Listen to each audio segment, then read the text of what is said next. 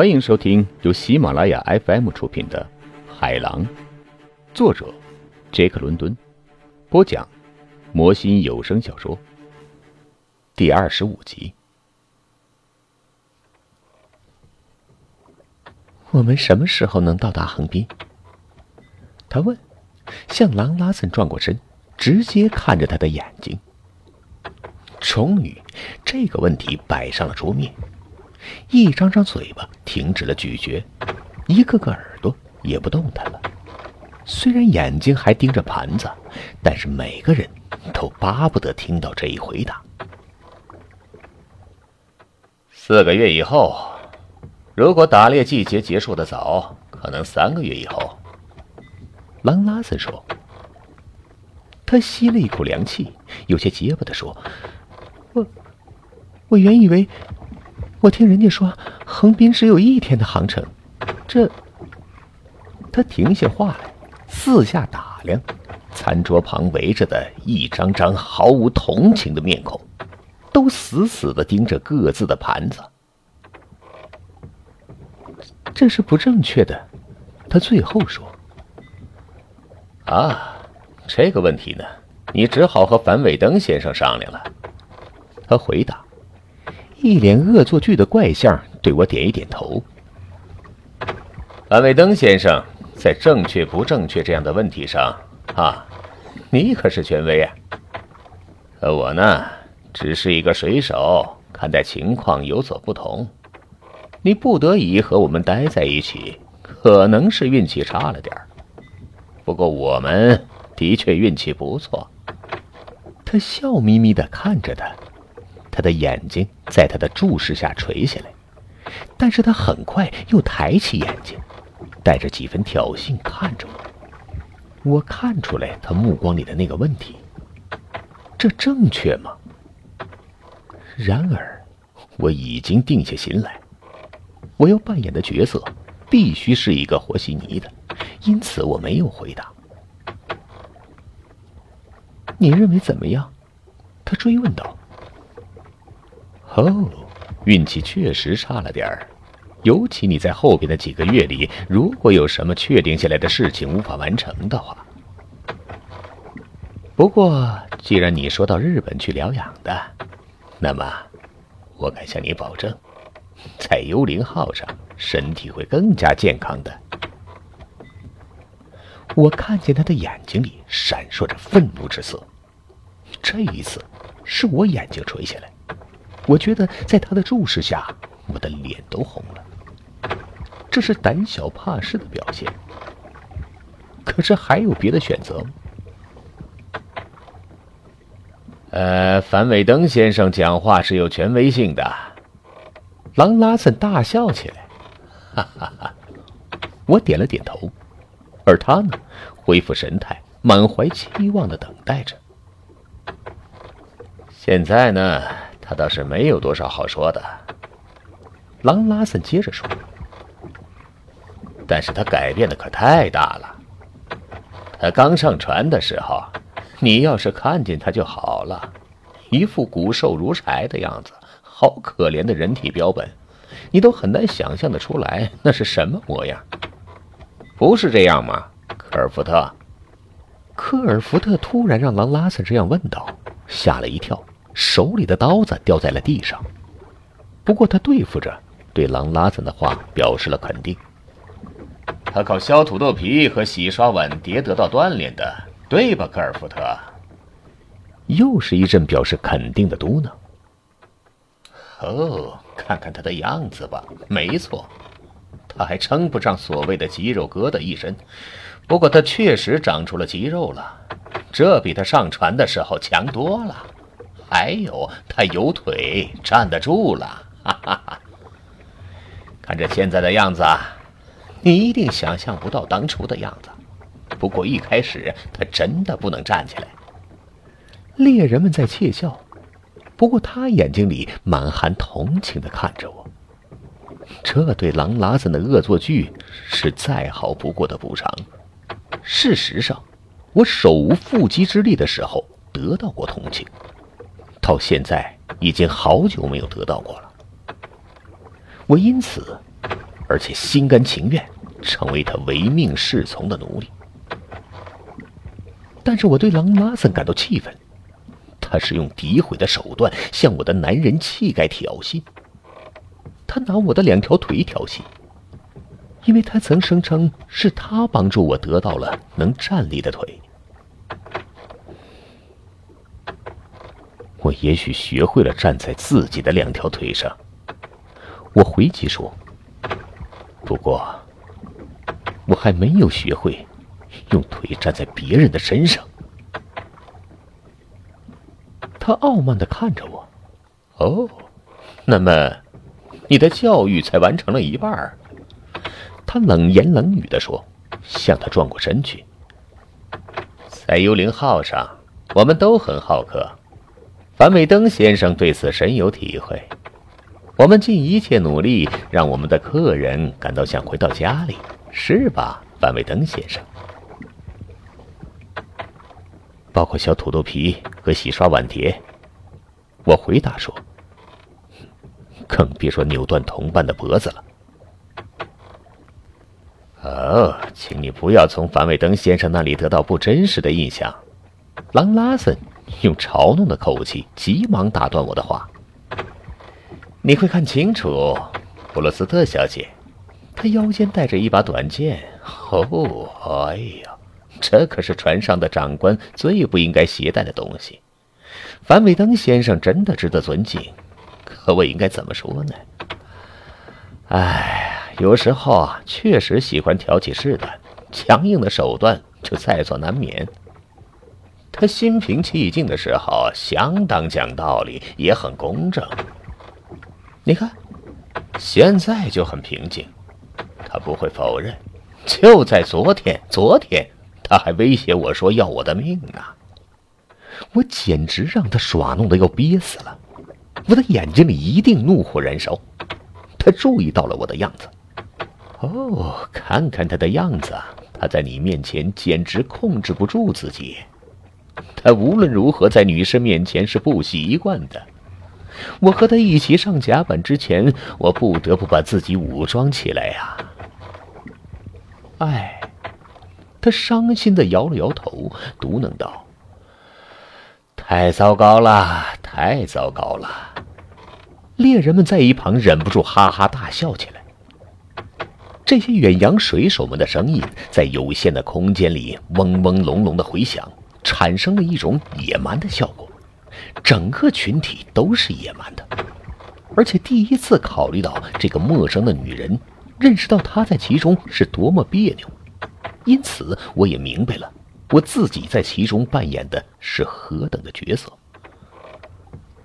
我了解这些人，了解他们的精神境界，我自己就是他们中间的一员。过着捕猎海豹的生活，吃着捕猎海豹的伙食，大体上思考着捕猎海豹的念头。粗糙的面孔，野蛮的狂笑，摇晃的舱室墙壁上以及晃动的海灯，我觉得已然见怪不怪了。我往面包上抹黄油的当，我的眼睛无意中落在了我的手上，指关节都脱皮了，明显在发炎，指头肿胀起来。指甲缝里都是黑泥，我觉得脖子上都长起了毛茸茸的胡子毛。我知道我的衣服袖口破烂了，我所穿的蓝衬衣的领口上掉了一个扣子。狼拉森提及的那把短剑插在刀鞘里，挎在我的腰间呢。匕首别在腰间是再自然不过的事情。如何自然呢？到现在我还没有想象过。只是我看着他的眼睛，才明白腰间别把匕首是多么奇怪，而且有关匕首的一切，在他看来也一定很奇怪。但是，他分辨清楚了狼拉森话里的嘲笑，又一次向我投来了同情的一瞥。不过，他的眼睛里也有迷惑的神色，正是狼拉森的嘲笑，让他觉得目前的局面难以理解。我我也许可以让路过的船只把我带走，他提议说：“呵呵，不会有路过的船只的，有的只是打海豹的帆船。狼拉森回答说：“我我没有衣服，什么都没有啊。”他表示不满说：“你你很难想明白，先生，我不是一个男人，我对你和你的船员们过的这种漂流的粗糙的生活很不习惯。”您现在收听的是由喜马拉雅 FM 出品的《海狼》。你对这种生活习惯的越早越好，朗拉森说：“我会为你提供布、针和线的。”他补充说：“我想你为自己做一两件衣服，这算不上什么大不了的苦差，是吧？”哦，他把嘴紧紧的抿起来，仿佛在表明他对做衣服一窍不通。他害怕了。不知怎么办了，可他在不惜一切隐藏这一点。这一点我看得清楚。我看你像过去的樊伟登先生一样，习惯别人为你把事情做好了。哎，我想呢，为你自己做几件事情，不会把你的骨头节子累坏吧？再说了，你靠什么生活呢？他用掩饰不住的惊讶之色看了看他。哦，我没有冒犯的意思啊，相信我吧，人要吃饭，所以他们必须有吃饭的资本。这些人为了谋生来打海豹，为了生活，我驾驶这艘帆船。樊伟登先生目前至少是靠做我的助手挣口饭吃的，可你靠干什么生活呢？他耸了耸他的肩膀。你养活得起自己吗？或是别的什么人养活你？我恐怕是大半生都是别人养活我的。他笑起来，尽力勇敢的来应对狼拉森的嘲弄。尽管我们看得出，他观察狼拉森的时候，眼睛里流露出和产生出一种惧怕。我想有人为你铺床叠被吧？我铺床叠被。他回答说：“哦，总是这样吗？”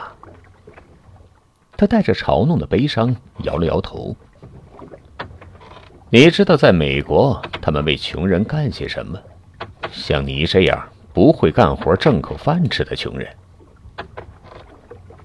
我孤陋寡闻，他请求说：“他们怎样对待我这样的穷人呢？”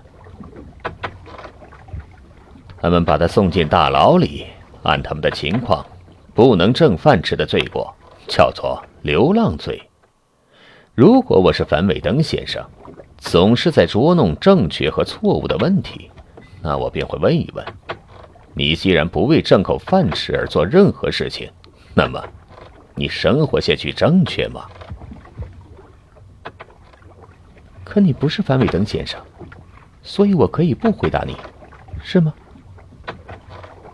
他对狼拉森眼睛里却流露出惧怕，那种悲切之色让我感到心如刀割。我必须设法加入谈话，把话题转向别的渠道。你可曾用自己的劳动挣得过一块钱吗？他追问道。对他的回答心中有数，听他的话音是胜券在握。是的，我挣到过。他缓缓的回答说。我看见狼拉森神情沮丧，差一点大笑出来。我记得我还是一个小女孩的时候。因为我绝对保持过五分钟的安静，我父亲曾经给过我一块钱。我，哈哈哈哈哈哈！狼拉森纵情的大笑起来。不过，这是很久以前的事了。他接着说：“你总不至于强求一个九岁的小女孩去挣自己的吃喝钱吧？”不过，目前呢，他多少停顿一下后说：“我一年大约挣一千八百块钱。好像一声口令，所有的眼睛都从盘子上抬起来，落在了他的身上。一个女人一年能挣一千八百块钱，那是值得一看的。狼拉子也掩饰不住他的羡慕之情。哦，薪水呢？还是计件活？他问道。计件活。他不加思索的说。一千八百块钱。他计算着说：“那就是每个月一百五十块钱。”哦，布洛斯特小姐，在幽灵号上不会比这个数目少。和我们待在一起这段时间，你就考虑薪水工资吧。他没有应许下来，他对这个人的各种怪念头感到莫名其妙。自然无法泰然的接受他的提议。我忘了问一下，他温和的接着说：“你的职业性质是什么？你产生什么商品呢？你需要什么工具和原料呢？” 纸和墨水。他哈哈大笑起来。啊，还有一台打字机。你是莫德布鲁斯特。我一字一顿的说，口气很肯定，听上去真好像我是在拆穿他的一项罪过似的。他的眼睛抬起来看着我，很好奇的样子。哦，你怎么知道的？你是吗？我追问道。他点头承认了身份。这下该朗拉森感到迷惑了。他的名字和名字的来历对他来说没有任何意义，可他的名字对我来说有些意义。我不由自豪起来，而且正在无聊的时候，我第一次真真切切的意识到了对朗拉森的优势。我记得写过一篇关于一本小册子的评论。我很随意的开始说。他却把我的话打断了。哦，你呀！他高声叫起来。你是？他这时候盯着我看，大睁的眼睛里有一种好奇的目光。我也点了点头，认可了我的身份。汉弗莱·凡尾登。他终于说出了我的名字，然后如释重负的吁出了一口气。并且没有一点提防的，如释重负的看了朗拉森一眼。我太高兴了。我记得那篇评论，他迫不及待的说下去。渐渐感觉到了，他说话有些不好意思。那篇评论有点过分，说好话了。不不，一点也不过分。我不由分说的否认了。你在指责我的清醒判断，把我的批评标准说的一钱不值了。再说了，所有的我的同行批评都和我所见略同。兰不是认定你的持久的吻属于英语写作的女人的最高的十四行诗之列吗？可是你在文章中称我是美国的梅内尔夫人，难道不是吗？我问道。哦，不，不好这么说。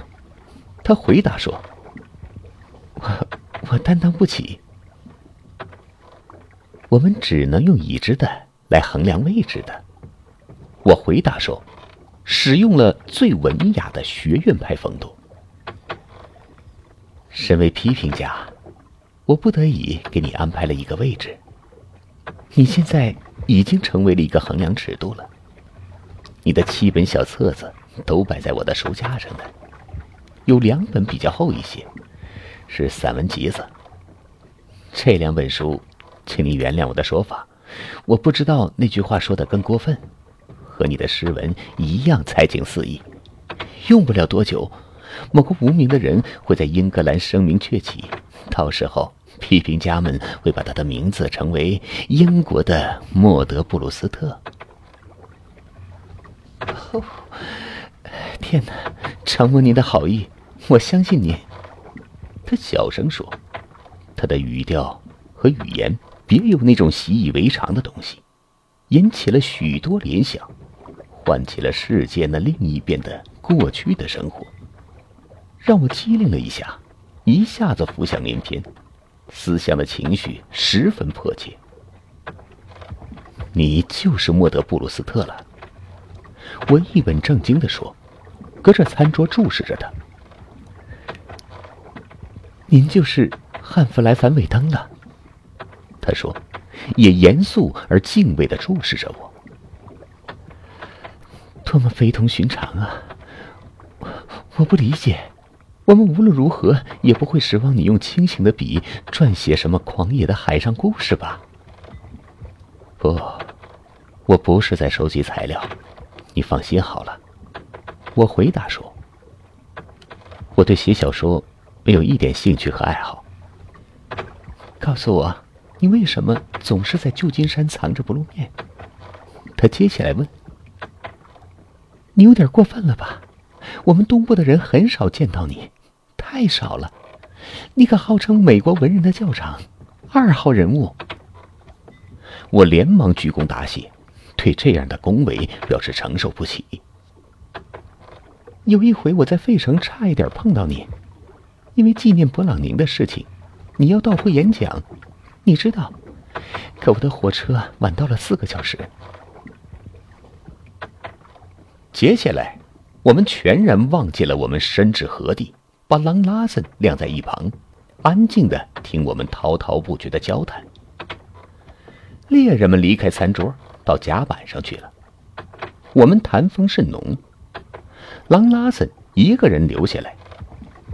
突然间，我注意到了他的存在，从餐桌边向后仰起身子，对我们谈论的那个他一点也不知道的世界听得津津有味。